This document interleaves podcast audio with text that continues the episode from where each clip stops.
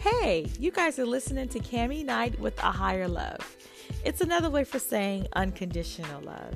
And this type of love is placed on the inside of every single one of us. But my background story was that I did not think that love was conditional. I thought it was on the outside of me as well.